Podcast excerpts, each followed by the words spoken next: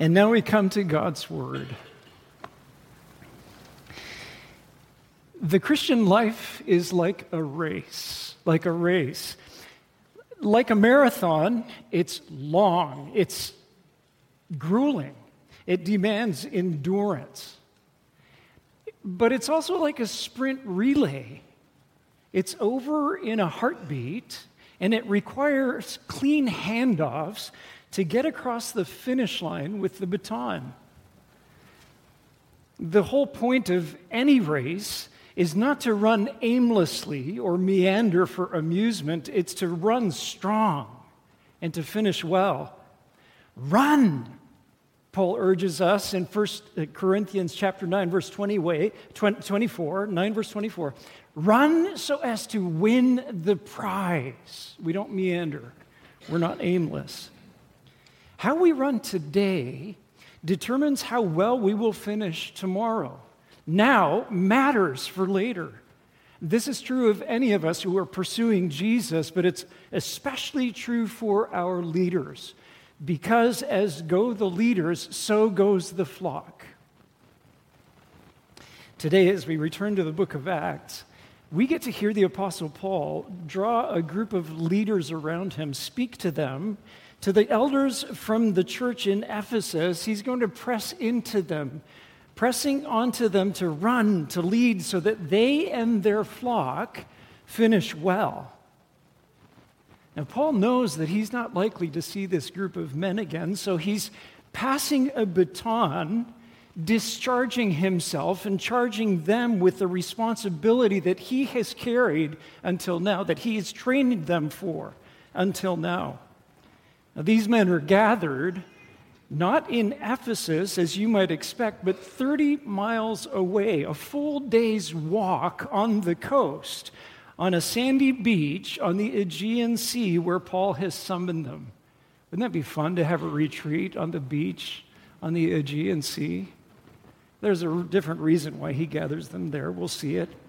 We'll find them gathered in Acts chapter 20 starting in verse 17. Acts 20, verse 17. Would you turn there in your Bibles? You'll find it in page 929 of your church Bible. And some of you, you are, are, are, certainly saying, uh, Steve, you've jumped a chapter, haven't you? Like we've skipped all of chapter 19. Yes, a lot has happened since last week, since last we saw the Apostle Paul in Corinth, when God said to him in chapter 18, Stick it out Stay here.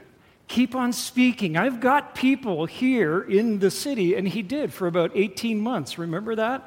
But the time came for him to wrap up his second missionary journey. And so on his return back to Jerusalem, let your eyes fall on chapter 18, verses 20 and 21. He made a stopover in Ephesus. It's the first time he's ever been to the city where he taught once and they beg him to stay. But he says, No, I'll be back. I can't stay, but I, will be back. And so he keeps his word. On his third missionary journey, he keeps his promise, comes back to Ephesus. Do you see chapter 19, verse 1? Where he settles in and he gets to work day and night, day in and day out. And he begins to teach them for what will be a period of about, about two years, give or take. Do you see that in chapter 19, verse 10? God blesses his efforts so that all the residents of Asia heard the word of the Lord, both Jews and Greeks. Now that's astonishing. God's word echoes out into the full region from this uh, metropolis. Ephesus is a hub, it's an urban center. And Paul's strategy of investing extended time there is paying off. God's word echoes from there to the whole region, and the gospel begins to change lives. Now, Ephesus was an idol worshiping center. It was an e- idol worship was their economic engine. And as idol worshippers begin to reject their man made idols to worship the living God, the local merchants who fabricate and push these idols begin to say, well, Jesus is bad for business. And they push back hard. They start a riot. And so Paul moves on for a few months to other places like Greece and Macedonia, where he's planted other churches.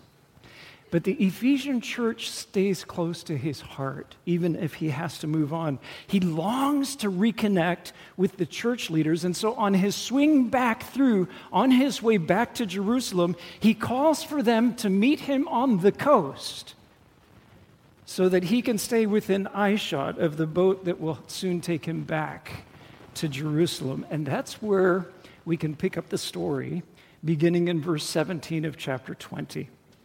Hear now the word of the Lord. Now, from Miletus on the coast by the boat, he, Paul, sent to Ephesus and called the elders of the church to come to him. And when they came to him, he said to them, You yourselves know how I lived among you the whole time, from the first day that I set foot in Asia, serving the Lord with all humility and with tears and with trials that happened to me through the plots of the Jews. How I did not shrink from declaring to you anything that was profitable and teaching you in public and from house to house, testifying both to Jews and to Greeks of repentance toward God and faith in our Lord Jesus Christ. And now, behold, I'm going to Jerusalem, constrained by the Spirit, not knowing what will happen to me there, except that the Holy Spirit testifies to me in every city that imprisonment and afflictions await me. But I do not account my life of any value, nor as precious to myself if only I may finish my course and the ministry that I received from the Lord Jesus to testify to the gospel of the grace of God. And now, behold, I know that none of you among whom I have gone about proclaiming the kingdom will see my face again. Therefore, I testify to you this day that I am innocent of the blood of all. For I did not shrink from declaring to you the whole counsel of God. Pay careful attention to yourselves and to all the flock in which the Holy Spirit has made you overseers to care for the church of God, which he obtained with his own blood. I know that after my departure, fierce wolves will come in among you, not sparing the flock. And from among your own selves will arise men speaking twisted things to draw away the disciples after them. Therefore, be alert, remembering that for three years I did not cease, day, night or day, to admonish everyone with tears. And now I commend you to God and to the word of his grace which is able to build you up and to give you the inheritance among all those who are sanctified. I coveted no one's silver or gold or apparel. You yourselves know that these hands ministered to my necessities and to those who were with me. In all things, I have shown you that by working hard in this way, we must help the weak. And remember the words of the Lord Jesus, how he himself said, it is more blessed to give than to receive. And when he had said these things, he knelt down, prayed with them, and prayed with them all. And there was much weeping on the part of all. They embraced Paul, kissed him, being sorrowful most of all because of the word he had spoken, that they would not see his face again. And they accompanied him to the ship. This is the word of the Lord. Thanks be to God. Now, this farewell of Paul's on the beach is a talk, um, is the only talk in the book of Acts specifically addressed to Christian leaders. Uh, many, of, many others of, of his discourses are to unbelievers or to officials, government officials, but here it's to Christian leaders. It's a baton pass where he commends his own example. He puts his own example in the spotlight as the model to follow. We heard him say in verse 24, you see that? I do not account my life of any value or as precious to myself if only, if only I may finish my course. Now that's athletic language. The course in Greek would be picturing a racetrack. It says, I, I, if only I may complete the full circuit that Jesus has given to me and the ministry that I have received from the Lord Jesus, what is that? To testify to the gospel of the grace of God. Leaders, he's leaning in. Here's how to run now so as to finish well. Now, Paul sensed that he was nearing the end of his race. So you can sense some urgency in his voice. Brother shepherds, I want you to run like I've been running. Now, think about it for a second. Uh, these remarks were addressed to elders, to church leaders primarily. So, does that count the rest of us out of here? You know, how many church elders might there be among us this morning? What, maybe 10? Actually, there's a couple carloads on their way to Indiana, so it's fewer than that. But what Paul is saying here, addressed mainly at church leaders, is helpful for us all, whether we're leaders and whether we're leaders or followers. It's helpful for us all, shepherds and sheep. We all need to learn and practice the priorities of faithful, spiritual leadership. To finish well, Paul is pushing in, preach the whole counsel of God. Tell the entire truth from God, not just parts of it, not just the tasty parts, leaving out the tough parts. No, echo everything that God has said. So, within that massive job that God gives to Christian leaders and to those who follow them, the priority task of every Christian is to testify to the gospel of the grace of God. Do you see that? Verse 24. Speak the truth as you would in a court of law, testify, bear witness give evidence to the good news, the gospel, that has come at God's expense, at God's initiative, as a gift from God in the person of Jesus Christ. So tell the truth, tell the whole truth, not just part of it. John 3:16 God so loved the world that he gave his one and only son. That was echoed here in this room yesterday. That is such good news, but it's not the whole truth. That's not the entire truth. The, the, the, the entire truth is that we must believe in him lest we perish. John 3:17 says, those who do not believe are condemned already because they have not believed in God's one and only Son. That's tough to hear, but it's necessary. It's the whole truth. This is the evidence, 1 John 5 says. God has given us eternal life, and this life is in His Son. Whoever has the Son has life. That's good news. But it's not the entire news. The whole truth is whoever does not have the Son of God does not have life. That's tough to hear, but it's necessary. The message that you and I are to take and to tell as we run out our days is the whole truth. But even that isn't enough.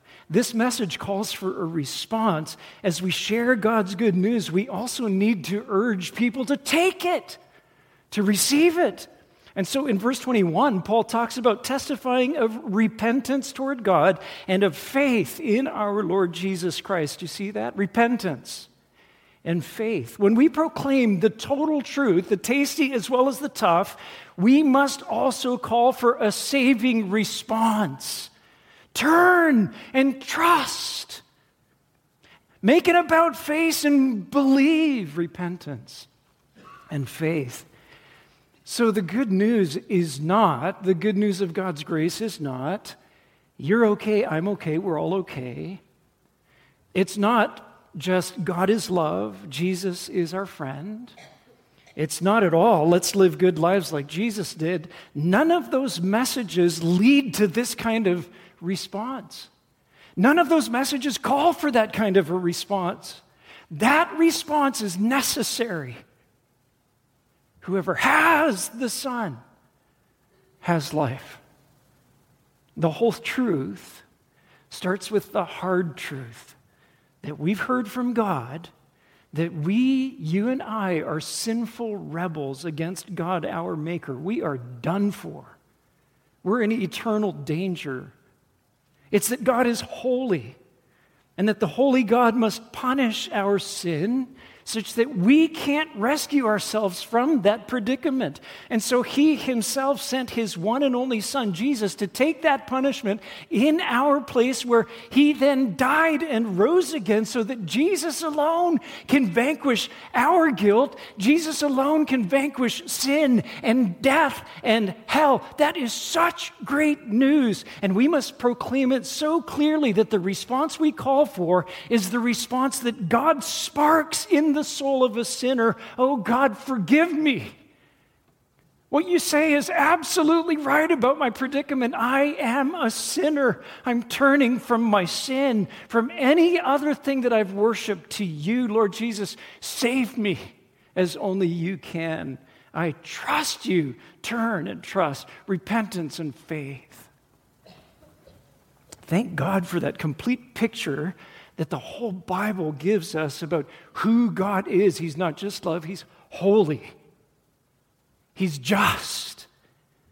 Thank God for the complete picture that the Bible gives us of our human predicament. We are in eternal danger. We can't, we can't do anything about it ourselves, only Jesus can. The whole Bible is what makes that good news make good sense. And that's why Paul says in verse 27 I didn't shrink from declaring it to you the whole counsel of God. Now, there's more to it than that because when Jesus commissioned us, he said, Baptize them and teach them to obey everything I have com- the whole counsel of God. So, Christ follower or elder, you who are in the flock of God or who watch over the flock of God, if we want to run so as to finish well, our number one priority is to get a good grasp on the good news and take it, tell it, proclaim the whole counsel of God. And do it, Paul adds, as one serving the one high king.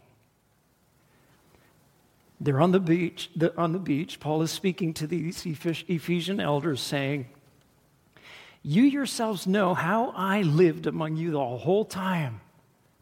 I was consistent from the first day that I set, in, set foot in Asia, serving the Lord. Serving the Lord.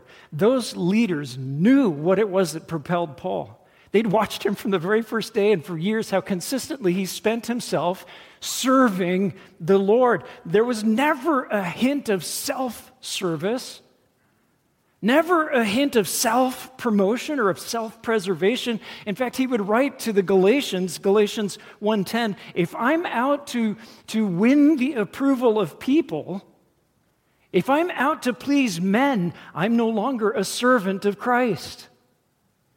No, they watched him. His earnest intent was to spend himself for his Lord, the Lord that tackled him on the trip to Damascus the Lord that rescued him. He could never get over that. He would write to Timothy, He rescued even me, the worst of sinners. That fueled Paul, serving the Lord fueled his boldness to speak the gospel, as we saw in verse 19, with all humility, with tears, with trials. Serving the Lord kept him teaching, verse 20, in public places and from house to house. And serving the Lord was, was what was propelling Paul all the way to Jerusalem, even though going there would be certain imprisonment and affliction.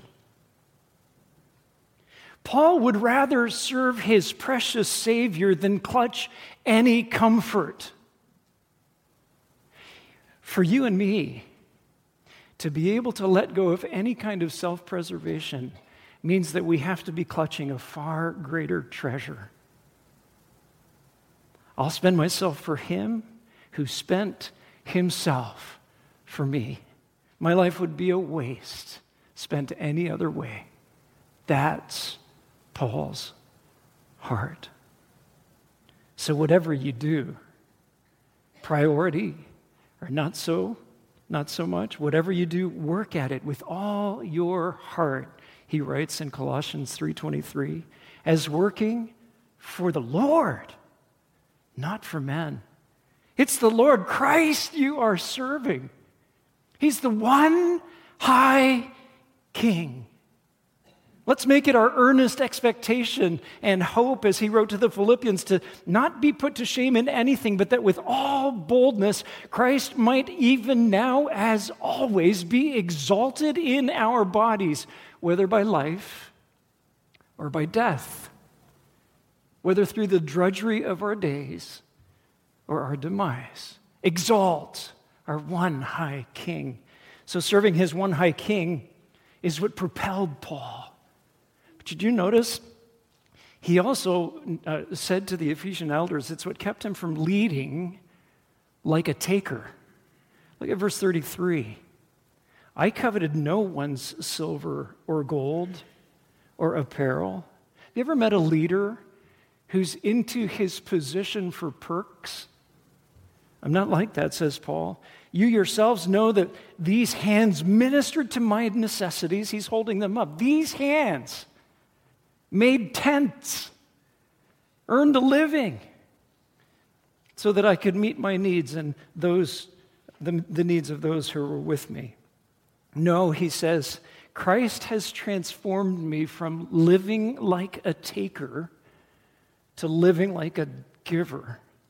See verse 35? In all things, I have shown you that by working hard in this way, we must help the weak. And remember the words of the Lord Jesus, how he himself said, It is more blessed to give than to receive. I want you to see something here. We often read that verse and really don't see what it says. Jesus himself did not say it's better to give than to get. It, it, that's good. Uh, it, part, that's part of what he's saying. It's better to give than to get. No, he's saying a whole lot more than that. What he's saying is that when you and I receive Jesus Christ as our Savior and Lord, like Ephesians 1 pictures it, we received every spiritual blessing in heavenly places. God graced us, God lavished us, God filled our cup up, and that has transformed us from being takers into being givers. That has transformed us from being self centered life suckers into being grace fueled, overflowing and so Paul isn't saying just here that it's better to give than to get. That's not what Jesus was saying that Paul is quoting. He's saying that every time we give, somehow in the process of giving, God graces us all the more.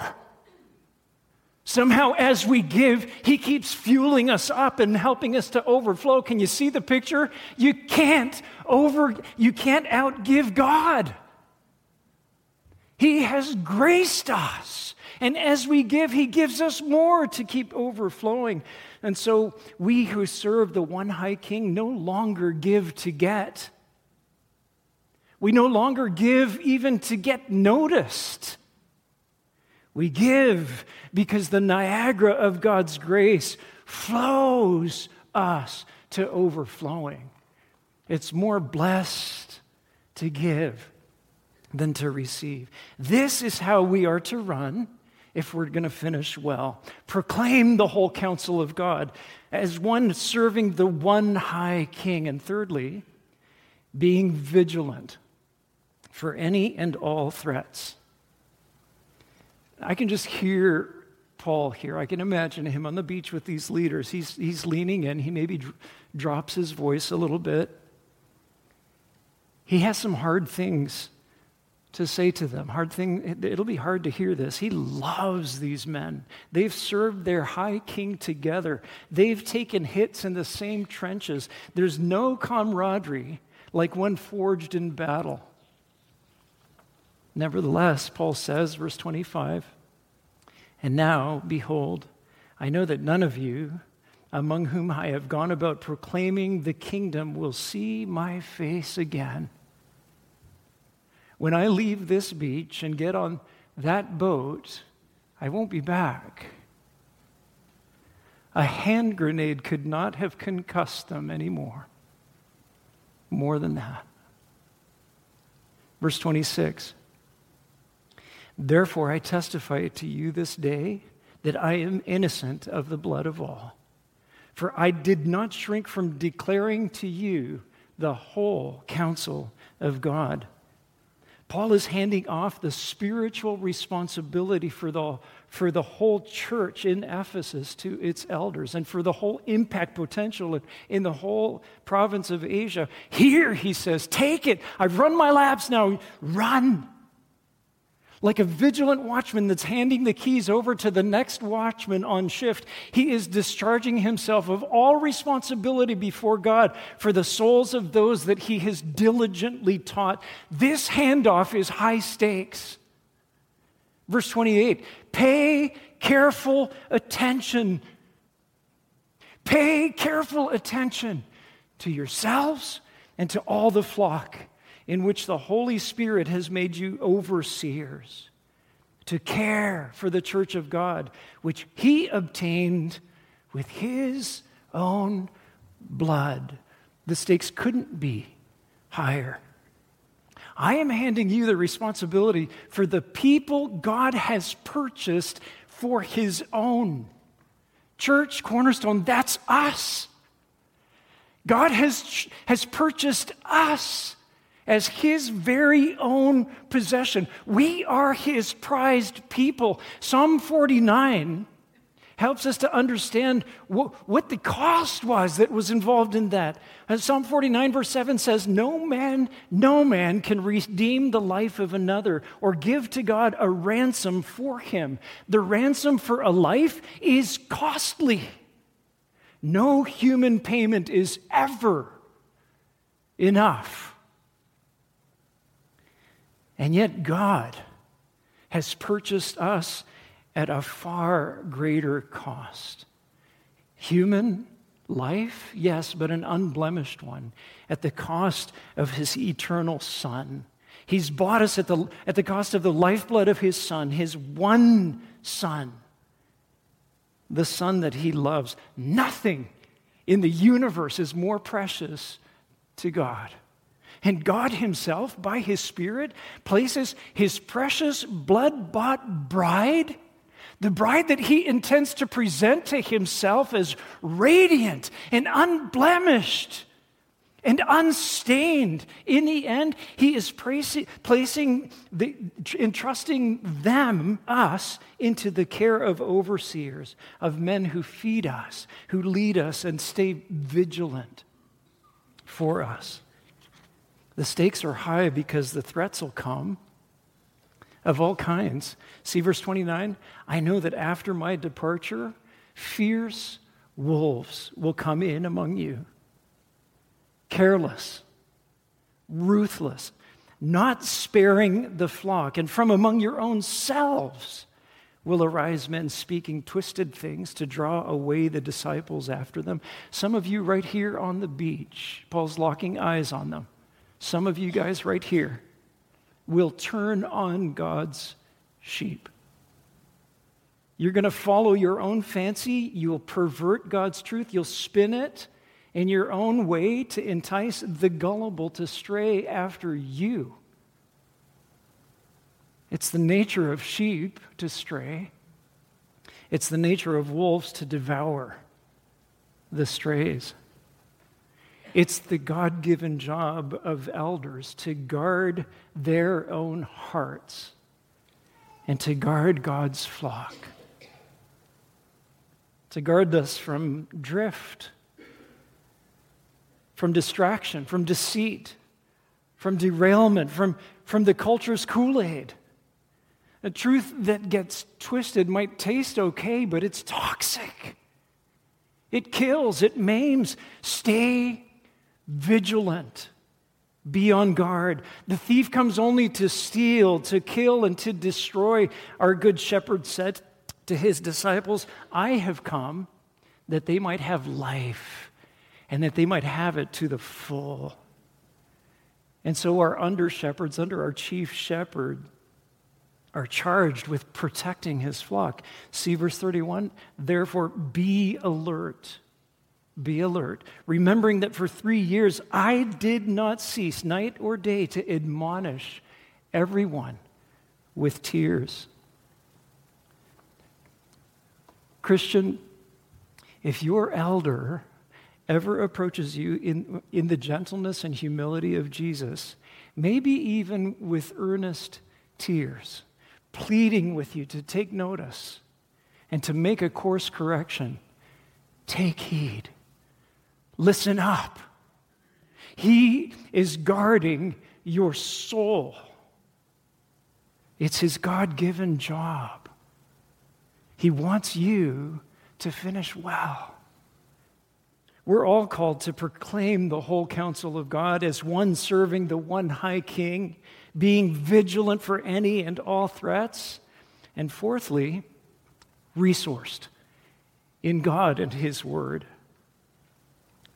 When Paul said, I'm soon going to be getting on the boat over there within eyeshot, and you'll never see my face again, their hearts sank. What are you talking about, Paul? You're our mentor.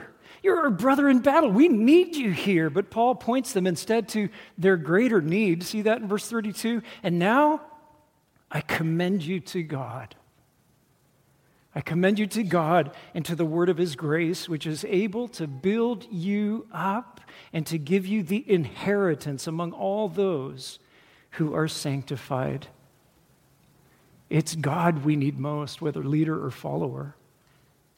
It's God's word that does God's work in us to fortify us all the way to the finish when we will receive the prize that God holds for us there, that eternal reward in store for us that He is making holy. Every human leader is mortal. Every human leader one day will die. There's an off ramp to every one of us. Even the Apostle Paul sailed into the sunset. Moses was a giant of a leader. And when he died, he left a massive gap.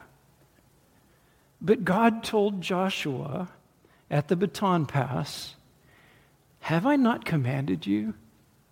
Be strong and courageous. Don't be frightened. Don't be dismayed, dismayed, for the Lord your God is with you wherever you go. God gave himself to Joshua. I commend you to God. God did a whole lot more. God gave Joshua another statement here the, this book of the law shall not depart from, from your mouth. Meditate on it be careful to do it, that you will be make your way prosperous, and then you will have good success. God gave Joshua himself, God gave Joshua his word. I commend you to God and to God's word, to the word of his grace. The best thing any leader, incoming, ongoing, or outgoing, can do for God's people is to commend God's people to God and to the word of God's grace. Paul's talk is done. Probably took him all day. We don't know. All you can hear now are the waves lapping onto the sand. Paul's ship is ready to sail. Verse 36 When he'd said these things, he knelt down and prayed with them all. And there was much weeping on the part of all. They embraced Paul, kissed him, being sorrowful most of all because of the word he'd spoken that they wouldn't see his face again. And they accompanied him to the ship. As I look out across God's precious flock, you, who he's bought with his own blood, it occurs to me that we must be praying for our elders. We must be praying for our pastors, for our leaders. They bear a heavy weight for our spiritual care. It's a high and holy calling. It's a dangerous calling to, to receive that baton. The challenges that they face exceed mere men. They need for us to pray for them. Let's keep commending them to God and to the word of His grace. And let's pray that we will follow well, that we will follow our under shepherds as we follow our good shepherd, the chief shepherd. And then let's pray for God to raise up more mighty men of God Pray for the B2 training course that our pastor will teach this fall and into the winter. Pray for many men to be trained up and strengthened to take the baton and to run with it faithfully, to lead fruitfully to the finish line. And then remember this none of us really knows where the finish line is. Our age doesn't matter here. We don't know when our race will be done. Will it be in 10 years? In 20? Could be tomorrow. In July, our seniors gathered at Homewood Park. We had such a great time. I even had a memorable conversation with Barry Coburn, which I understand was something because he's a man of few words. A whole conversation with Barry. The next day, Barry was home. His race was run. Run now so as to finish well. Proclaim the whole counsel of God as one serving the one high king, being vigilant for any and all threats, resourced in God and in God's word. Let's pray.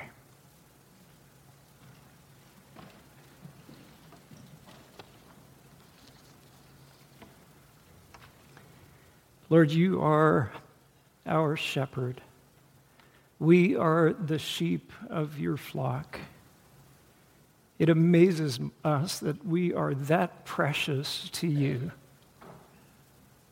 that you would pay such a cost to bring us to yourself. So we entrust ourselves to your care. We entrust ourselves again to the care of the leaders that you have entrusted over us. And we ask you, God, that you would protect them, that you would guard them, that you would keep their lives and their speech true to you and true to your word. Lord, help us to follow them as we all follow you. We love you. We surrender ourselves once more, Lord, to the one high King. It's his name that we pray. Amen.